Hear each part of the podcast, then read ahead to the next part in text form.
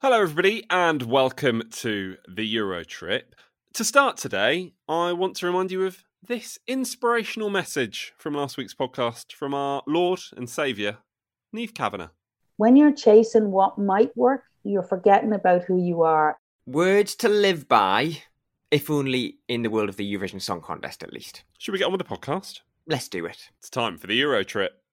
As Jon Ola Sand always said, take it away. Hi, we are Davi Ogakamagne, and you're listening to Eurotrip. I don't close any doors. I love Eurovision, I love Melodifestivalen, and it will always be a part of me. That night, I found myself live on Russian state television for, for Russia's Song for Europe. I said to Joe, send BBC Teenage Life. Maybe two weeks later, I was at a press conference and I was on Making Your Mind Up. Everyone was like, Eldar, come, celebrate with us. The end of filming, they put honey on my face, and I needed to be, you know, sexy with this honey on my face. Hi there, my name is Martin Österdahl. I am the executive supervisor of the Eurovision Song Contest. You are listening to Eurotrip. Hello and welcome to the Eurotrip, the world's favourite Eurovision podcast with me, James, Me, Rob. and joining us this week, the one and only Anna Bergendahl. You've already done a far better job than I did last week of actually telling the listeners who the big guest is this week, because I think it took a good 30 seconds before I revealed who was joining us on last week's episode. I am delighted to have Anna Bergendahl on the podcast because it is always fab to talk to somebody from Scandinavia because they just get Eurovision differently to the rest of us, don't they? Yeah, they certainly do. We had Niamh Kavanagh with us last week, a winner of the contest, of course. Anna is a winner in many people's eyes. Of course, she represented Sweden back in uh, 2010 and has been to Melfest on a few occasions since then as well. Twice as a singer and once more as a songwriter, which we'll talk a lot about a little bit later on. And we'll also chat about what it was like for her to not qualify to the grand final when she went to Eurovision in 2010. And here she is recalling the moments as she was waiting for the results to filter through. Sitting there waiting for the results and i remember they had only it was only one song left for them to um, uh, to announce. And uh, i really thought it was going to be me. My stomach just fell through the floor and i was i was devastated. Safe to say, Anna is a fan favourite. I don't think we've spoken to anyone on this podcast recently who can live up to that billing quite as much as Anna Bergendahl. The fans love her, and it's brilliant to have her on the podcast. Also, this week, a man with an incredible name. It's DJ Douze Point. He's back from German news site ESC Kompakt. We'll be talking to him all about Germany's extremely complicated selection for Eurovision 2022. So we've got all that and more to come. You're listening on Acast, on Apple Podcasts, and Spotify. This is the Eurotrip. Here we are then, another week of one of Costa Rica's favourite music podcasts. James, I bring you news this week that this podcast made it into the Costa Rican music podcast charts last week. Did it actually? I'm not making it's not the sort of thing you make up, is it? It's quite a niche, quite a niche lie. That's pretty remarkable. So, hello, uh, or hola. What, what are they speak in Costa Rica? Is it Spanish? I think it is. It must be Spanish. The capital of Costa Rica? Hold on, let me get that up. The the the people of San Jose may be listening as we speak. Uh, Costa Rican listeners, it's lovely to to have you with us. As it is lovely to have everybody else. You don't have to be from Costa Rica. You don't have to be from somewhere quite as exotic. You know, if you're listening in, no offense intended, Dundee, we'd still love to have you. Oh wow! If we get an influx of tweets now over the next seven days of people going, "I'm from Dundee and I'm changing my Eurovision podcast to Aussie Vision now," then it's all on you, Rob. It's all on you. Well, listen, if you're thinking of doing that, I'll tell you this. Aussie Vision, they don't even know where Dundee is. They don't care about you. They're all about Sydney and Brisbane and all of the other exciting places where, you know, people just wear trunks all the time. They don't care about Dundee. Not like us here on the podcast. Like I just said, we don't care where you come from. In fact, if you're from Dundee and you're listening to this, make yourself known at Eurotrip Podcast Twitter, Instagram. Send me an email of the picture of your house. That's a bit weird. Hello at EurotripPodcast.com. Oh gosh, let's get this back on track. Or I could do a nice Rob Lilly segue here from you talking about the Twitter username and email address to talking about all the tweets we've had over the last seven days. You like what I've done there? Not really, but carry on anyway. Oh well, never mind. We've already mentioned Niamh Kavanagh, winner of Eurovision 1993, joined us on the podcast last week, and it's safe to say we had an influx of messages across Twitter and Instagram and the emails from you guys listening at home. It seems that everybody agreed what, with what Niamh had to say, uh, particularly about the way Ireland selects their artist at the contest. Uh, Fergus got in touch and uh, simply said, Preach, as they say. I think you said that as well, Rob. You said preach, didn't you? I think that was the only fair reaction to what Niamh said. I think she hit the nail on the head, which is why we got such an incredible reaction because, like you said, everybody agrees with everything that she said. Absolutely. Uh, Sophie got in touch. Uh, she's at Rock Bottom ESC on Twitter, saying, "Wow, she absolutely hits the nail on the head here." Now to get the BBC to understand this. Clearly, a British Eurovision fan there, and if you scroll back in your podcast feed, you can listen to our episode where we chat to Ben Mawson, the guy who's now uh, heading up the BBC's for Eurovision 2022 maybe there are brighter things on the horizon. And also, AJ, thanks for getting in touch on Twitter as well, saying definitely worth listening to this. Niamh has a really good at- attitude towards the contest and has some great words of wisdom as well. Honestly, that quote that we played at the start of the podcast, I want it on a t shirt. It'd be good, wouldn't it? Well, I'll tell you what, you are going to get one of those t-shirts for Christmas from me, and you can get me the the Fizz calendar for 2022. Perfect. Well, I'm pleased that we've both sorted out our Christmas gift in November. That's already far more prepared than I normally am. Do you reckon we can have each of them in our possession? Or maybe we can swap gifts, rather, uh, when we're in Paris the weekend before? Yeah, that's a very good idea. A nice Christmassy gift swapping get together in the City of Lights. It is the City of Lights, isn't it? That is that one. Is that what they call it? I've never heard Paris referred to as the City of Lights. Pretty sure it is, isn't it? Oh, I'm doubting myself now that you don't believe me, but I'm going to stick with it. Okay, let us know at your trip Podcast on Twitter and Instagram. uh, loads of you got in touch about other stuff we did in the podcast last week as well. Uh, a, re- a, welcome return, some would say, for Calendar Watch. James mentioned the Fizz calendar there. This all comes back to, and I do feel like I do need to qual- qualify this every week. Comes back to when we asked ages ago now which of the class of Eurovision 2021 you'd love to see in calendar form. Uh, Stuart tweeted us saying, More calendar watch and Niamh Kavanagh. I'm buzzing for this week's podcast. Well, Stuart, I hope you enjoyed it. I really do. Uh, Jamie said, I've been waiting for this episode all week, but it was worth it. Niamh Kavanagh was a joy to listen to, and it's also nice hearing from former winners, especially when they're Irish. Well, we'll do our best to bring you more Irish winners on the podcast, of course. And then, Jamie, an apology for you from me. Uh, Jamie seemed to take issue with my comment that maybe ask your mum and dad about the commitments and what that film was. It was a film that Niamh Kavanagh was in. She mentioned in the interview. Jamie then said, It was the first film I went to see on a date. Brackets, I typed this tweet with my aged, crumbling fingers. Jamie, all I'm going to say is I'm sorry.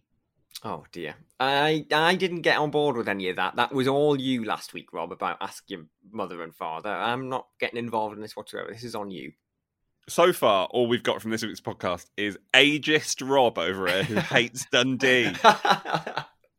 That's, that was never my intention. Pop that on the top line of your CV. Anyway, if you've got anything else to get in touch about this week's episode or any other episodes of the Eurotrip that you've been listening to, then don't forget to get in touch. We've said it enough times already, but I'll say it again at Eurotrip Podcast on Twitter and Instagram and hello at EurotripPodcast.com on the email.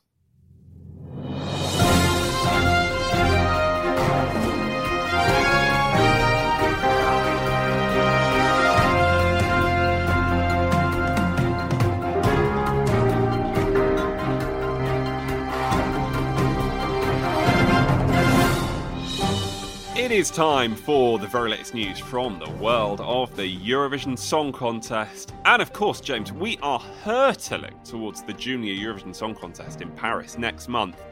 And delighted to say that we have secured our tickets. Sorry, yes, we have. I don't, don't know where I went there. I was in a bit of a daydream. Oh, you're clearly you're clearly very excited about it. uh, what I was actually doing was uh, looking up how many days it is because we, uh, you know, we love a bit of a countdown here on the podcast. Uh, put you out your misery very quickly. 39 days until the big day on December the 19th. Not long, not long. Still need to book that transport, don't we? And indeed, the accommodation, which we appear to have been deliberating over on Facebook Messenger for approximately six months, it feels like at this stage. Honestly, I don't care at this point. Just book anything. Yeah, we've got we've got a ticket to the show, but nowhere to stay and no way of getting there or returning home. So uh, good luck to us for 39 days' time. It bodes incredibly well for the podcast, though, because if we bring you any of that on any of our forthcoming episodes, well, it'll be a, it'll be a story to tell, I'm sure. Whether or not we get to Paris in the first instance, let alone what happens when we're there. It certainly will be a story to tell. Now, speaking of stories to tell, Rob, shall we do the news? Deary me. I'll take that as a yes. Uh, let's fill you in on everything, or at least most of the things that have been happening in the world of the Eurovision Song Contest over the last seven days since we last joined you. We'll start, naturally, with the Junior Eurovision Song Contest. Bulgaria have officially revealed the duo that will represent their country at the contest in Paris next month. Denny and Marty are graduates from one of the best musical schools in the country, and they'll be singing Voice of Love. Uh, it was also revealed that North Macedonia's Eurovision 2020 and 2021, that's difficult for me to say, uh, act Vasil has also been chosen as part of the team to work on their entry. Uh, also, in the world of Junior Eurovision, Kazakhstan has selected their artist over the weekend. Beckner and Aliner will sing World of Fairy Tales after, get this, both of them being declared joint winners of the selection show. Very interesting. It's also been revealed that Albania's junior entry this year will be staged by Luca Tommassini. Now, he was responsible for San Marino staging at the contest, uh, the adult contest rather, in Rotterdam earlier this year. Speaking of the adult contest, in Eurovision news itself, uh, Portugal has unveiled 20 composers who will be competing at the forthcoming edition of Festival da Canção. The broadcast has received over 600 entries and a total of 20 songs will be competing in the competition next spring. Uh, over in Albania, the broadcaster there has confirmed the dates for the forthcoming edition of Festivali Këngës. The 60th edition of that show will begin on the 27th of December, a little bit later than usual, with the final of the show taking place on the 29th of the same month. And finally, let me tell you about the German selection. Uh, we finally have news that they're returning to a national final format for Turin. Uh, it has a German name. Should have probably read this beforehand. I'm going to go for Lead for Turin uh, will take place in March of 2022. A total of five songs will be selected to compete in the show. Everybody listening at home, could you tell that I wrote the news for James this week and he was reading my writing for the very first time? Do you think that came across or do you think you carried it off? I don't think I carried that off in the slightest. well, thank you for turning up anyway. That's the main thing yeah, appreciate your help. Thanks for supporting me through a very busy period in my life. Really appreciate it. no problem. Uh, you mentioned Germany's Eurovision selection for Turin 2022. You mentioned they were returning to a national final format. That is technically true, but it's a lot more complicated than that. Now, we wanted to get the inside line on what Germany are doing for next year. So there is only one man we can go to for this. It is the brilliantly named DJ Douze Point. I should say his name's Lars, actually. So I will refer to him as Lars in the interview because I didn't want to make a fool of myself and keep referring to himself as DJ Douze Point or DJ Douze. I don't know what you refer to him as during the interview. What would you call him? Would you call him DJ Douze or DJ Douze Point? I don't know. I was going off track there, thinking to myself, what would you be called if you were Eurovision DJ? I presume you'd probably just be called DJ Nulpois. How very rude. Anyway, Germany, I think, is where we're going with this. Basically, I got DJ Douze Point on from ESC Kompakt, and the first question was simply this Can you please try and explain what appears to be an incredibly complicated way in which Germany will be selecting their entry for Turin? If I only knew. So, well, the good thing is, well, kind of a good thing. Uh, after a long time, um, the German head of entertainment for the first television from public service uh, um, television ARD he changed his job. So he was always in charge for kind of, I don't know, 15, 20 years for the Eurovision. So he left his job and then there was like kind of a vacuum and no one, no one really knew who would take over Eurovision? Well, we would have our new head of delegation, Alex Wolfslast, and she still will continue doing it. But it was completely unclear what will happening with the German pre-selection or the process of it and it seems like they have really like began from scratch all over the good thing is um, german television took in as many radio stations as possible all the public service radio stations that we are having. Those radio stations will really try to promote the eurovision song contest. They will also have one Eurovision day on the day of the pre-selection. So we didn't have that before. So there will be a push that will really bring attention to the content, uh, to, to the contest. Um, what we know so far is that um, representatives from those radio stations, they, they have like pop music radio stations, so they know the artists, they know some songs. They will form a jury and they have now asked um, artists to send in their songs and then to evaluate them, to check them. At the end, they are expecting to have 25 good songs that they would like to like to see live on stage so there will be kind of a pre-selection once more for only the jury. And then there will be five songs which then will make it to the national TV show. The national TV show is though different. It will not be on the first national television, but it will be on the so-called third programs. So we have like those regional stations, they have like their own television program, like for Bavaria, for the West, or for me here in the North, for instance. And um, those third programs will then combine uh, broadcast the show somewhere in the beginning of March. This is what is kind of the idea. They want also that there or they will change the process of voting. There will be like the show, there will be radio listeners being involved, there will be an online voting, and there should be also a televoting. We've been discussing this. We don't really think that this is really completely thought through. This all seems a little bit uh, un, unfinished yet. So the whole process, there's like an idea, and there are many people who agreed to join in and to help out and to make this a national task again. So this is how they call it, nationale Aufgabe. The last time that we had this was 2010 when we got Lena at the end. So there might be something good coming out, but no one really knows. Well, it sounds, Lars, like it's potentially a little bit confusing, a little bit complicated, but it does sound like at least the whole of Germany get their say. So, do you think that's going to make a difference in terms of people really getting behind the German entry this year? Well, this is definitely the intention, and I think that we have a good chance to make this work. So, apparently, uh, over the last it's three years now uh, with internal selections, no one really knew. Ah so what would be the german song? And they would not even know it on the day of the event uh, itself. So that's why it's really good to bring in all those radio stations and to make the people aware of it maybe even play the songs. There we have a good chance to really exciting or to, to yeah to make the people exciting about it. Like being aware of uh, Eurovision again. Maybe we are happy, like in those years, 2006, when we had Texas Lightning, or then of course Lena, and so th- there were some really good years, you know. And when when people found their their perfect song and that it was also played on the radio, maybe not before the German pre-selection, but afterwards, so, and then people got enthusiastic about it. This is something what everyone obviously is intended to, to do, and uh, which is as an aim. Uh, I hope that they are not like mixing things up.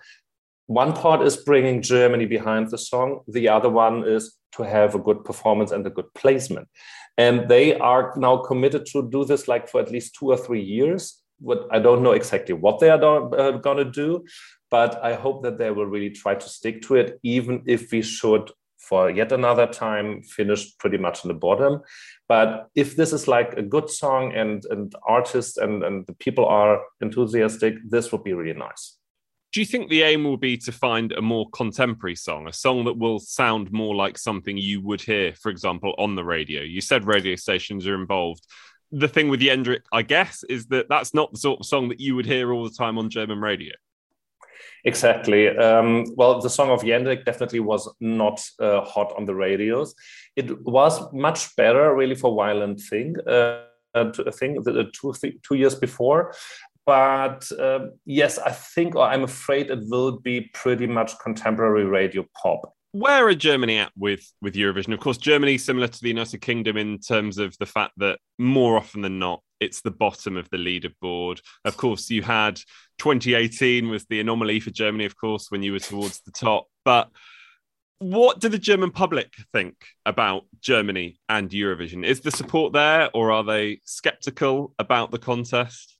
Well, the good thing about Germany is, in that matter, that Germans, most of them are not nationalists. So they are not watching the Eurovision for seeing Germany win, which might be different in smaller countries, which tend to be more successful also. Maybe Germans got also kind of used to the situation. Well, we are not being in the top every once in a while, or pretty much really down low, um, but they still love the competition and they uh, enjoy this night. So the ratings for the show are still good but of course it would give give another push and help us like getting a new generation excited about the Eurovision Song Contest with a big hit. If, if the German song was a big hit in Germany and also do well on the Eurovision, because you cannot have it like all eight years that you have a like top five song and uh, every like yeah the next three years you would be in the top uh, or bottom five.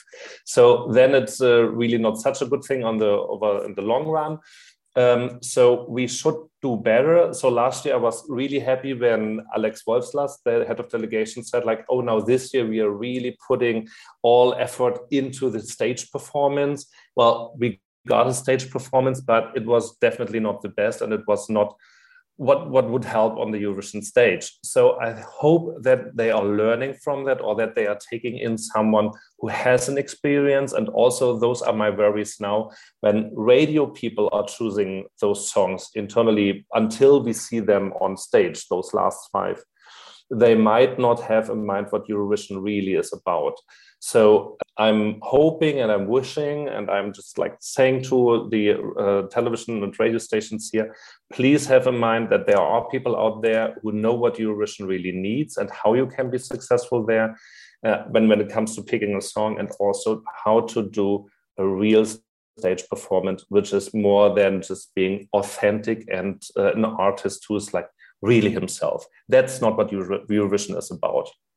Last question from me Lars, you've got free choice. You can choose whatever type of song you want. What genre would you like to see representing Germany in Turin? Oh, gee, oh, that's that's that's so mean. Well, of course, I would like to see Germany being represented by a a good pop song that would work internationally and become a, a major hit, like in many of those countries where Eurovision is big. In fact, I'm also would like to see a German language song once again on the stage. So I would be really happy if we could prove also that the German language still works uh, internationally.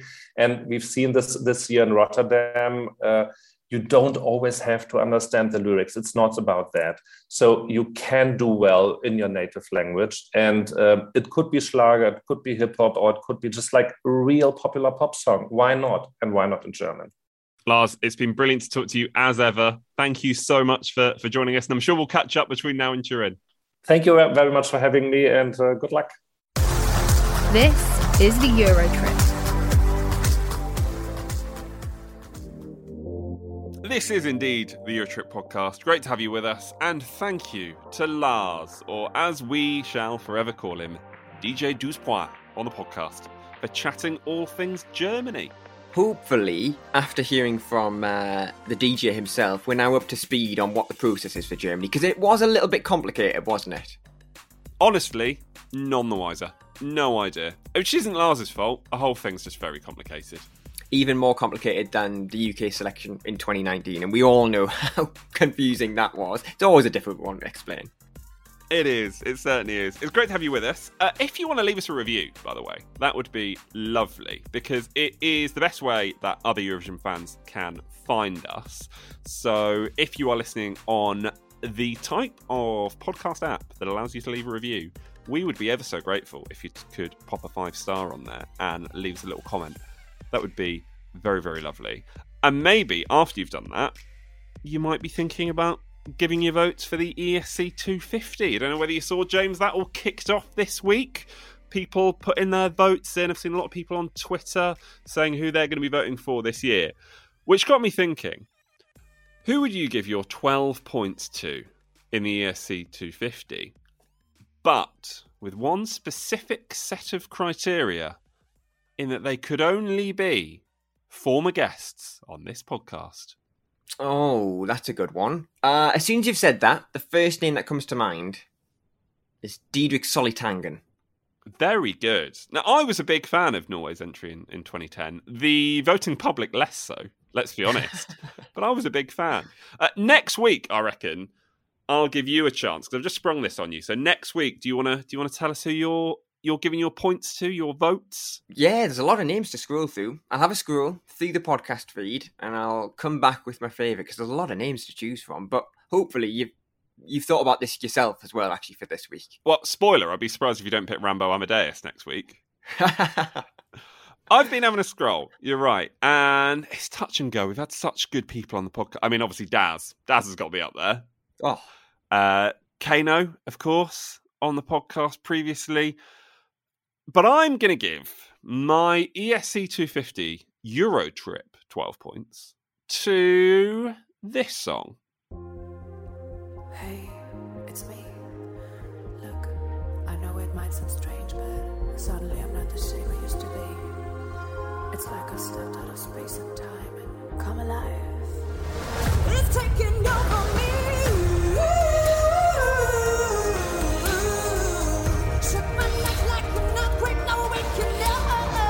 So you heard it there, James. My 12 points for the Eurotrip ESC 250.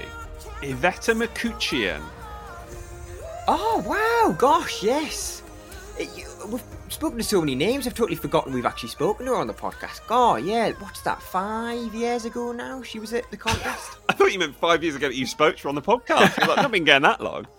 Um, it, that means as well that we've basically come full circle because the whole reason you were talking to Iveta, wasn't it, at the time, was that she was dispelling rumours that she was taking part in Germany's Eurovision selection last year. How things happen so serendipitously. That's not quite the right word, was it? Serendip seren Dipidus. How do you say that word? Serendipitously. serendipitously. That's the one. Yeah, gosh, yeah, that was a year ago we spoke to on the podcast. Wow, how time flies. So yeah, of all the artists that we've had on this podcast, if I was to give any of those my 12 points for this year's ESC 250, it would probably be Iveta. Uh, you, I suppose we'll find out next week. This is the Euro Trip. When you aren't listening, you can find us on social media. We're at Eurotrip Podcast, warming you up for the Eurovision Song Contest. That's right, you are listening to the Eurotrip, the world's favourite Eurovision podcast, with both me and DJ Nulpois. It is now time, of course, to bring on our big guest for the week, the one and only Anna Bergendahl. Notice you took the opportunity to call me DJ Nilpois there while my mic was muted, almost as if you knew you could get away with it. It was rude. You've got to take the opportunities when they come to you, Rob. You've got to take them when you can. Indeed. Anyway, you are right. Anna Bergendahl joins us on the podcast this week. Anna, of course, who represented Sweden at Eurovision 2010 when the contest was in Oslo. Honestly, this whole podcast is as if we planned it. Of course, last week's guest, Niamh Kavanagh, also a contestant at Eurovision 2010. God, honestly, it's like we plan this stuff. Some of it we plan, that not so much, but it's uh, nice and serendip. Oh, I'm not going to do that word. Oh, again. not this again. Either way, if you at home listening or doing the ironing like James's grandma or whatever you're doing while you listen to this, if you're a big fan of the 2010 contest, the last couple of weeks must have been incredibly enjoyable for you. And also, I have it on good authority that the guest next week will be a very good treat for you as well if you're a big fan of 2010. Oh my god, we've done it again, haven't we? Hilarious. Well, another of the class of 2010, hopefully, joining us next week. So stay tuned for that next week. But let's focus on this week. Anna Bergendahl, of course. Rob's mentioned it. She represented Sweden at that contest in Oslo in 2010 and has been back to Melfest uh, both in 2019, in 2020, and as a songwriter in 2021. So we'll be chatting all about those occasions for her. But I thought it would be best off to start by finding out where it all began for Anna, well, well, well before Melfest and Eurovision in 2010. Well, uh, it began with Swedish Idol for me. Uh, I was 16, and you know, you get to meet a pre-jury before you get to see the actual jury and before you get to be in the actual TV show. And um, I I went in to sing for this pre-jury, uh, and they said that I was I was okay, and I was well. I was. They said that I was good, uh, but they wouldn't let me through to the real jury.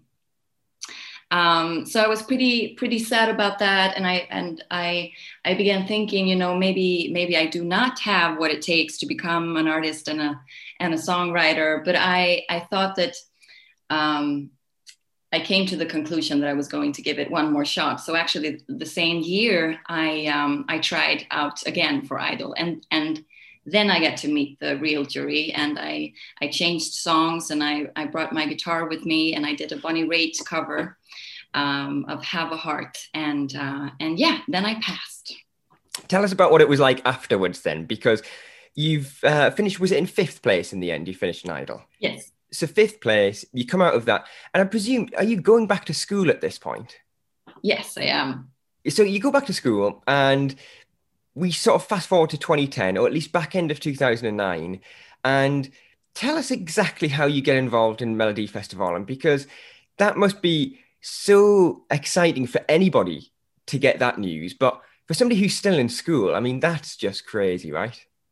It was really crazy. And, you know, during Idol, you're kind of connected to this record label, and they get a year to decide whether they want to work with you or not.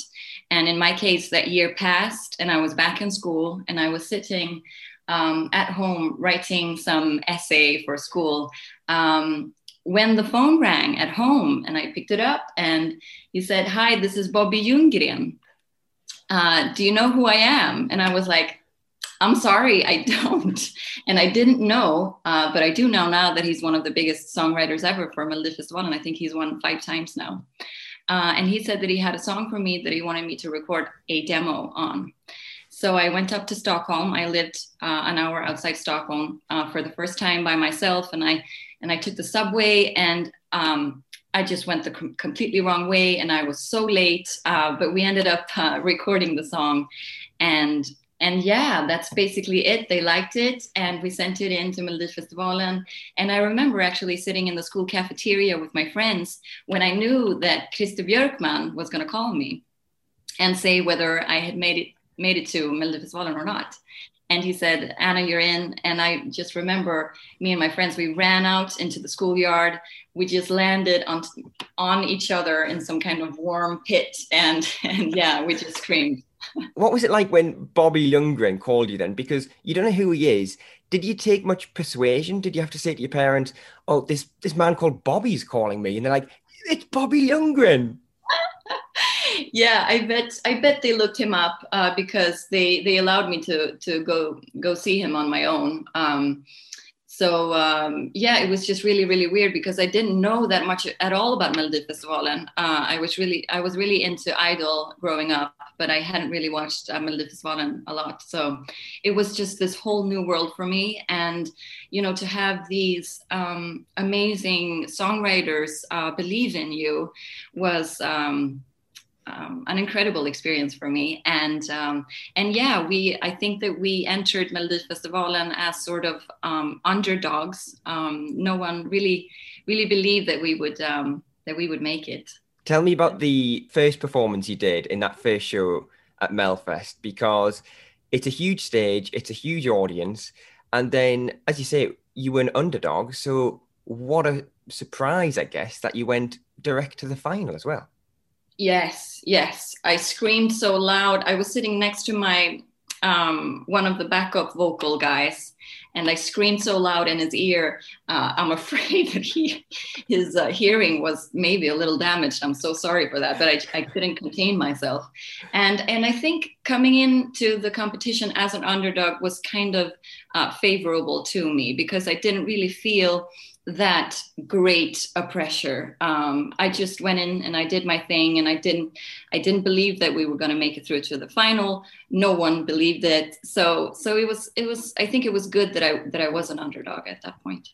I think it's a huge surprise all around that your song "This Is Your Life" won Melfest that year because we know some of the big names who were in the competition that year. You know, the likes of Eric Saade, of course, is probably the biggest one that springs to mind but also because yours was sort of like a bit of a ballad. And Sweden doesn't usually vote for a ballad, especially in the final, does it? Yeah, absolutely. And and um, I think that it's like that every every five or ten years or something. Some some underdog, someone just someone who isn't really that that big of an artist yet just enters the competition and somehow just wins the whole thing.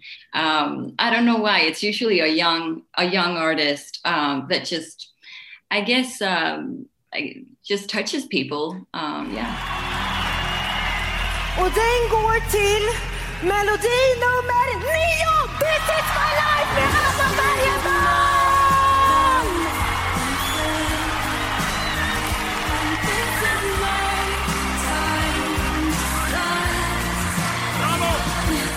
What was the party like that night when you won Melfest in 2010? well, um, I had just turned 18, and I remember that my management was really they thought it was really important that I didn't drink too much, or actually, they, they didn't want me to drink at all. So, and uh, I think that I think that people had to like buy me alcohol because I wasn't allowed or something. and yeah, I guess I had a few drinks, but then I was just really really tired and exhausted you know the, all these weeks leading up to this point and all these interviews rehearsal rehearsals and everything your brain is so drained with you know all these good hormones. They're just out of good hormones. So i was really really tired. And um, yeah i think i just went up to my hotel room with my with my best friends and we just chatted and then i guess we passed out but then that all those weeks of preparation and stress and so much work, it doesn't end for you because then you've got to prepare to head across to, to Oslo. What were those weeks like in the run up? Is that pressure still on you? Are you getting to relax a little bit? What's it like for you in those weeks? It was the last year in school so i had a lot of schoolwork to do. That was it. I went back to my hometown and i just finished all the courses ahead of ahead of time because i had to be in oslo basically may. So um, yeah i guess i finished all the schoolwork and uh, there there were some rehearsals. We didn't really want to change a whole lot in the in the number. So what i remember is just studying yeah let's take it to Oslo then, because what an experience that must have been. We'll chat about the result, of course, in a second, but just as an 18 year old at the Eurovision Song Contest, you must have some incredible memories of that experience. Yeah, it was it was beyond incredible. I just felt like a rock star those those weeks, um, and I wasn't really prepared for the um, great, great love that you get from the Eurovision fans. They are the most dedicated fans in the world. And whenever I get to meet a Eurovision fan, I just feel like the likes of, you know, Lady Gaga, Madonna, they, they make me feel that way. They really do. So that was the first experience of that, you know, just feeling like this, this rock star. Um, and you know um, all these fancy clothes and i had a makeup artist and the parties and meeting people from all over europe. Um, it was I, I, look back at those weeks with a lot of warmth and just a lot of uh, gratitude that I that I had that experience, and I'm so thankful that those weeks were really really good for me because it didn't really end that well. Shall we touch on the result? It's been it's been a good ten years or so since it happened, so I imagine you've managed to at least recover. Yeah. What's that like? Because I think even today, there's this huge expectation, isn't there, on Sweden especially, that they're always going to send this perfect song. It's always going to win or be in the top five or something. What was it like to sort of get the result you got in the end? Because Sweden had never before not made it to the to the final. So based on that, I thought that we were going to make it and I, I thought that we had done what we were supposed to do, what people had voted for me to do in Eurovision. So sitting there waiting for the results, and I remember they had only it was only one song left for them to um, uh, to announce, and uh, I really thought it was going to be me. I really did, uh, and then it wasn't, and my stomach just fell through the floor, and I was I was devastated. I really was. And and I had based my my assumption on making it to the final on Sweden always making it to the final. And I thought we had a good song. I thought I, I did a good job. So so so yeah, it wasn't it wasn't me being totally, you know, uh, full of myself, thinking that I was the big star. It wasn't like that. It was just that I thought that I think we're going to make it at least to the final, you know. Do you have any, not say regrets, but, you know, have you watched it back and thought, you know, that was pretty good. I'm pleased with that. Would you have changed anything? Because I watched it last night before before we chatted and it looks flawless. You sound perfect. Is there anything that you would have necessarily changed? Well, thank you so much. Um, I have never watched it. no way. I, I, rarely watch my performances um, because, um, you know, it's really weird hearing your own voice and seeing your face. I mean, you can you can relate, right? Yeah, yeah, yeah. Mm-hmm. Yeah, it is because it doesn't sound or look the way you thought it it sounded. It sounded or looked. So um, it's really hard for me to watch myself, and especially just watching. I think that I would just look for flaws and um, mistakes. Um, so so I haven't watched it, but I'm I'm really proud of that young young woman with a lot of um, um, courage. I'm really proud of her. So you should be. We forget you were still just 18 years old at that point. It's yeah. pretty yeah. remarkable. Who did you who did you chat with afterwards? Did you look for somebody to sort of bring you back down to earth? Was it was Christer Björkman there, for example, or did you have a wider team? Give us an example. Uh, give us an idea about what the the aftermath, the last, the next few hours were like to try and deal with. Well, uh, first there was the press. So I, I, had to see all the reporters and photograph photographers, and um, yeah, I remember sweeping myself into the Swedish flag. Someone gave me the flag, and I just thought that I'm going to do this with uh, pride. Um, so that was the first hard bit. And then I think that we uh, gathered at some big conference room. Uh, and it, it, was just like a deflated balloon. Everyone was, I think, really disappointed. And, you know, there's there's really not a whole lot to say. I mean, um, but but the the team that was closest to me obviously really supported me and they tried to comfort me and my parents were there and yeah but it's it's it's really kind of unsalvageable. I mean there's really nothing that anyone can say at that point to make me feel better you know?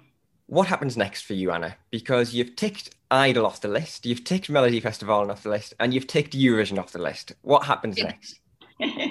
Well, I went on a big tour in Sweden, and that was also my savior, getting to go out with my band and see all the people that had voted for me in Melodifestivalen and really get an opportunity to thank them. Um, so it was it was a long tour in Sweden, um, which which is such a such a nice memory for me. One of my I think maybe the best summer I've ever had. And and shortly after that, I went. I started to work in in um, in the United States with an American producer and. Um, we released a record and uh, yeah, I was there for a few years and it was a, a lot of fun, a great experience for me. Um, yeah, and then I started studying. now, this is the thing that I've been wanting to ask you about because there'll be people who are listening who follow you on Instagram and there's there's pictures of you in a studio or on stage, but then there's photos of you in a hospital. Now, yeah. tell us what's going on there. well, I've always had two dreams. I've always wanted to become a singer and a doctor. Um, and I spent, I think, let's see, uh, probably 10, 10 years, you know, working on my career as an artist before I before I said, hmm, I'm going to try this doctor thing out a little bit. So I had to do uh, like a lot of exams uh, before even um, having the chance to get into medical school.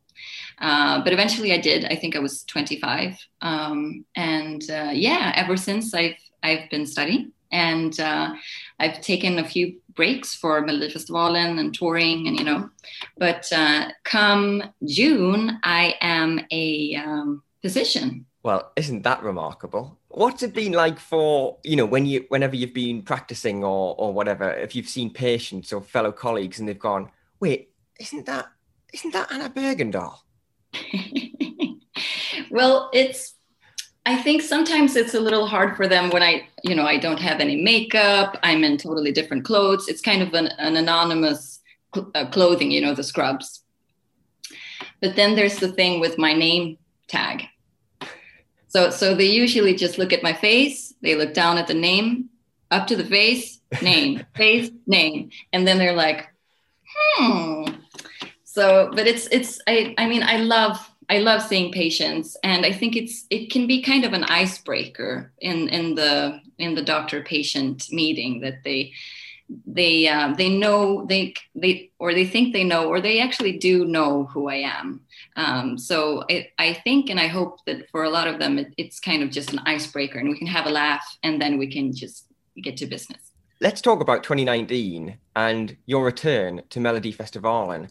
Where did this idea come from? Why did you choose 2019? Why was that the right time to come back? So I had kind of said to myself that I was never coming back to Melodifestivalen because I had already won. Uh, there was no way that I could achieve uh, something more. You know, um, the odds of winning again are kind of high. So um, I, I had said to myself that I was never going to do it again. But then Bobby Ljunggren called me. and this time you knew who he was. yes, I knew who he was. And he said that he and, you know, Gesson, the songwriter, Jason, yeah. um, and Erik Bernholm, they had written a song for me. And I went into the studio and I had just come back from from the United States actually. And there was the, these huge fires in California in 2019 and I had sat um, in in the countryside in in in California, and I had watched the sunset. And somehow, with all these fires, uh, there was just this orange, red, yellow horizon um, on the sky. And we were sitting there, and I was writing the real the, the lyrics, and the first first thing that came to me was, "There's a fire on the horizon." There's a fire.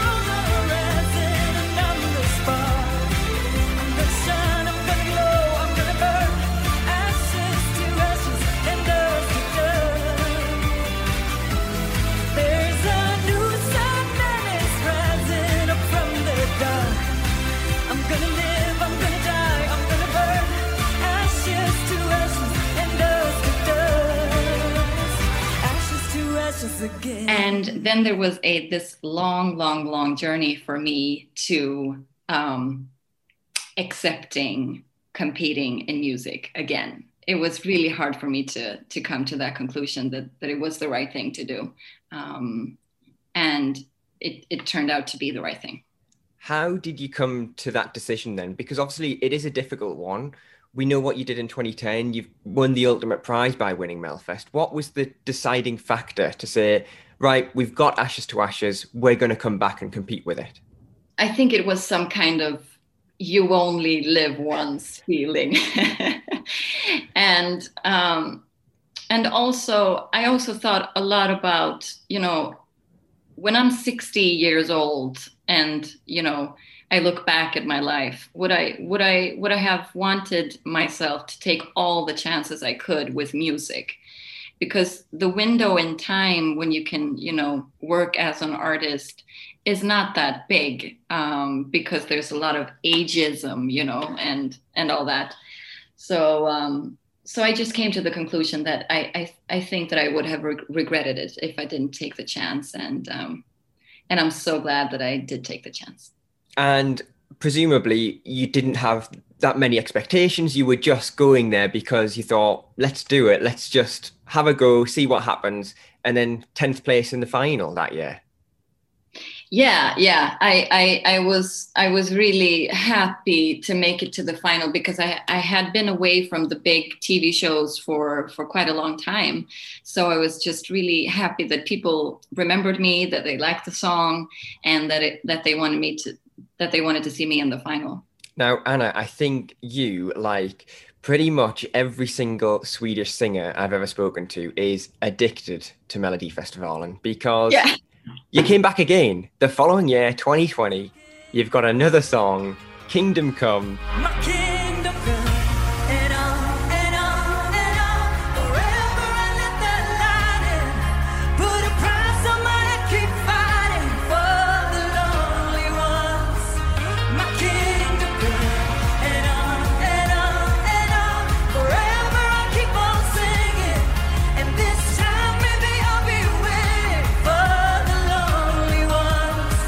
Was that an easy decision to make to come back again? Uh, yes, it actually was for the first time. Yeah, um, because I had. It, it is true that it is really addictive. It's like you know, it's like a relationship where sometimes you get a lot of love, sometimes you don't get a lot of love, and and it's addictive like that, you know. Um, but yeah, it was an easy deci- decision because um, I I just felt that I had gained so much from the previous year. I think that I had a good curve coming up, you know, and I had this um, and still have this amazing team, Dennis Bruckner and Sein Nordenstål, who who are the creators of the the, the number, the show. So um, I was just really thrilled to get to work with them again, and um, it was kind of an easy decision. Yeah.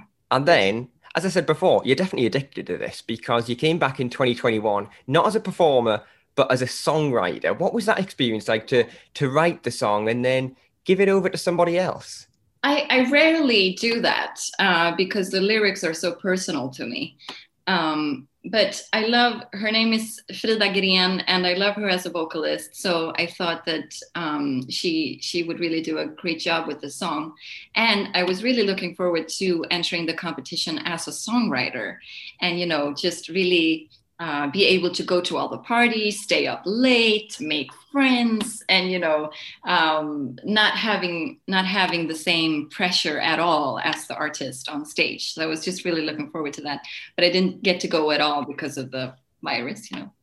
Had you ever considered singing that song and performing that song yourself at Melfest? Um, no, no, I haven't. I think it's um, it, it it became clear to me that it was Frida's song. Yeah.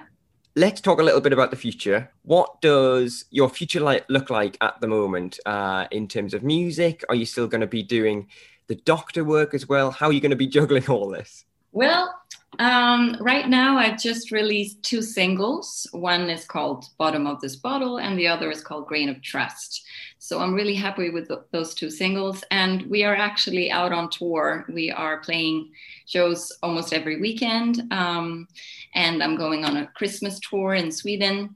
Um, and then we will see, you know, it's the last semester in med school this spring.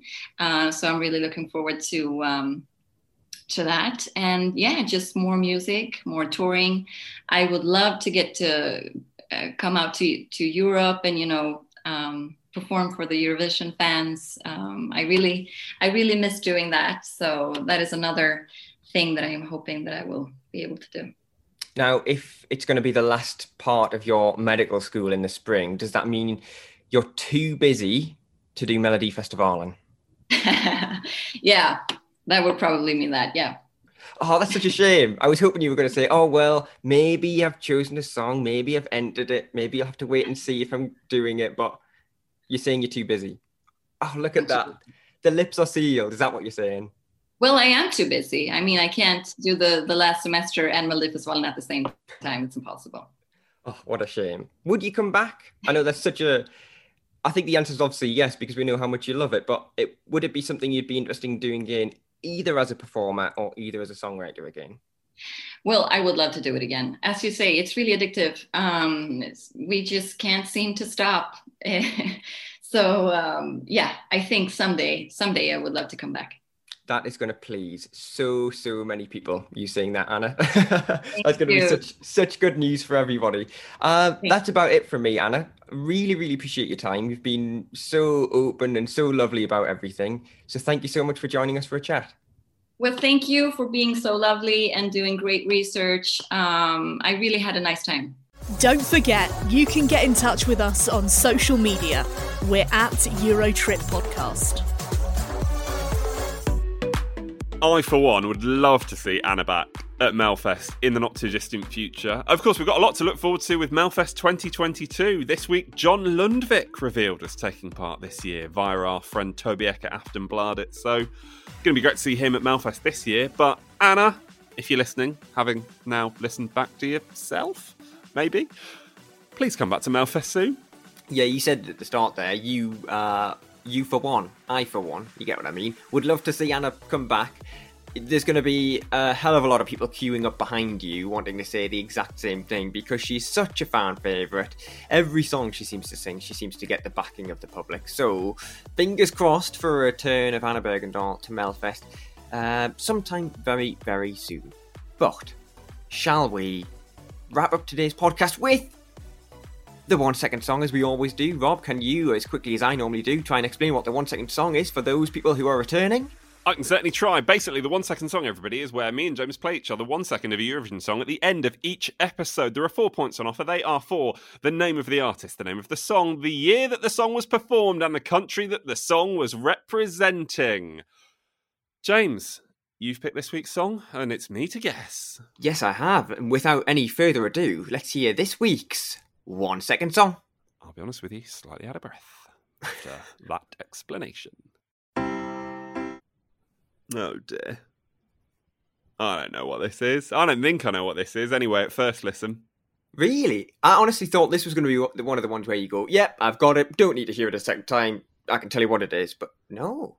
No, I'm really struggling with that. Really struggling. Let's uh, let's have another listen. I mean, you listening might not need it, but I definitely do. I'm trying to imagine where this song goes next, which I appreciate is the whole point of this feature. Um, I think you've. I don't know why. I think you've picked. I think you've picked. Oh, I've just changed my mind in my head there. You may have heard audibly the moment where my mind changed. I still don't think it's the right answer though.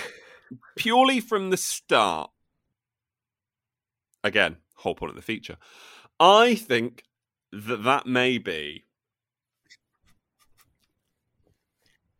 Austria 2015 The Makemakes and I think the song was called I'm Yours. That may be incorrect, but we'll we'll go we'll go with that. I'm going to throw that out there. I'm probably going to get nothing back. Okay, well, I'll tell you what. Why don't you tell us what you thought it was before you changed your mind? I thought it was a German entry, but I couldn't quite put my finger on which one. Okay, so I'll tell you straight away, it's not a German entry. And it's also not an Austrian entry. So I'm afraid you've got no points. You are totally wrong this week. We are going to our favourite ever edition of the contest, as we found out this week, 2010. Okay, um, trying to think of what song it is from 2010. No, you're gonna have to tell me. Go on. I'll put you out of your misery. You've probably got it at home. 2010. It was Cyprus. It was Jon Lilygreen and the Islanders with Life Looks Better in Spring.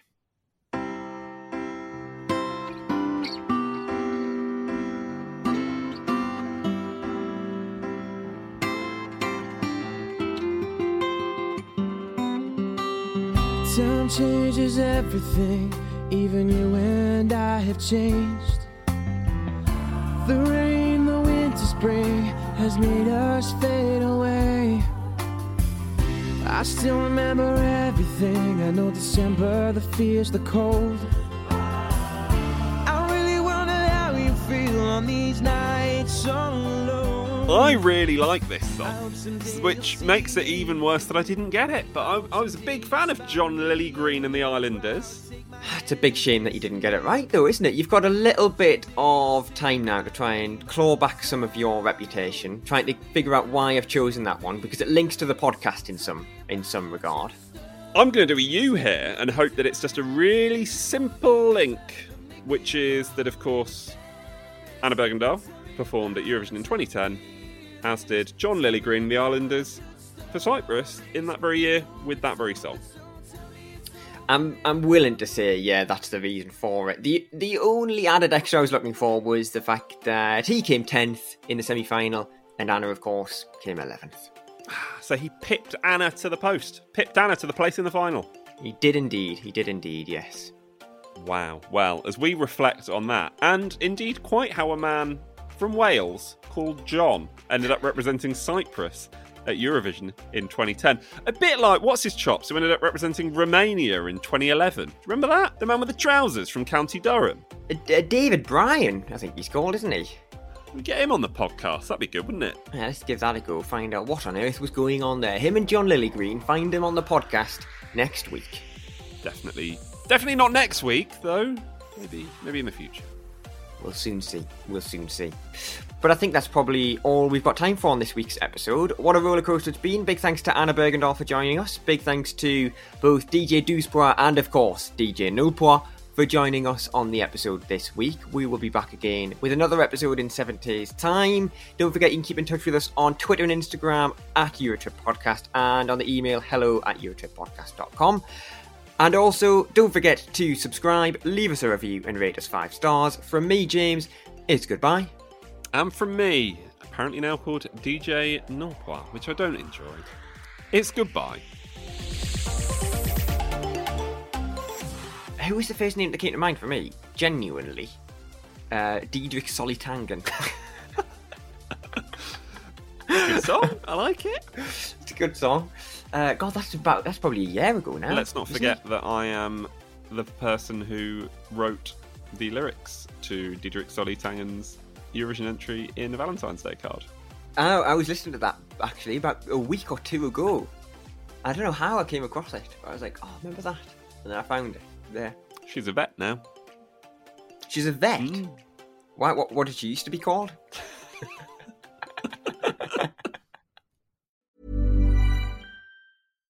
The number one selling product of its kind with over 20 years of research and innovation. Botox Cosmetic, out of botulinum toxin A, is a prescription medicine used to temporarily make moderate to severe frown lines, crow's feet, and forehead lines look better in adults. Effects of Botox Cosmetic may spread hours to weeks after injection, causing serious symptoms. Alert your doctor right away as difficulty swallowing, speaking, breathing, eye problems, or muscle weakness may be a sign of a life threatening condition. Patients with these conditions before injection are at highest risk. Don't receive Botox Cosmetic if you have a skin infection. Side effects may include allergic reactions, injection site pain, headache, eyebrow and eyelid drooping, and eyelid swelling. Allergic reactions can include rash, welts, asthma symptoms, and dizziness. Tell your doctor about medical history, muscle or nerve conditions including ALS or Lou Gehrig's disease, myasthenia gravis, or Lambert-Eaton syndrome and medications, including botulinum toxins, as these may increase the risk of serious side effects. For full safety information, visit BotoxCosmetic.com or call 877-351-0300. See for yourself at BotoxCosmetic.com.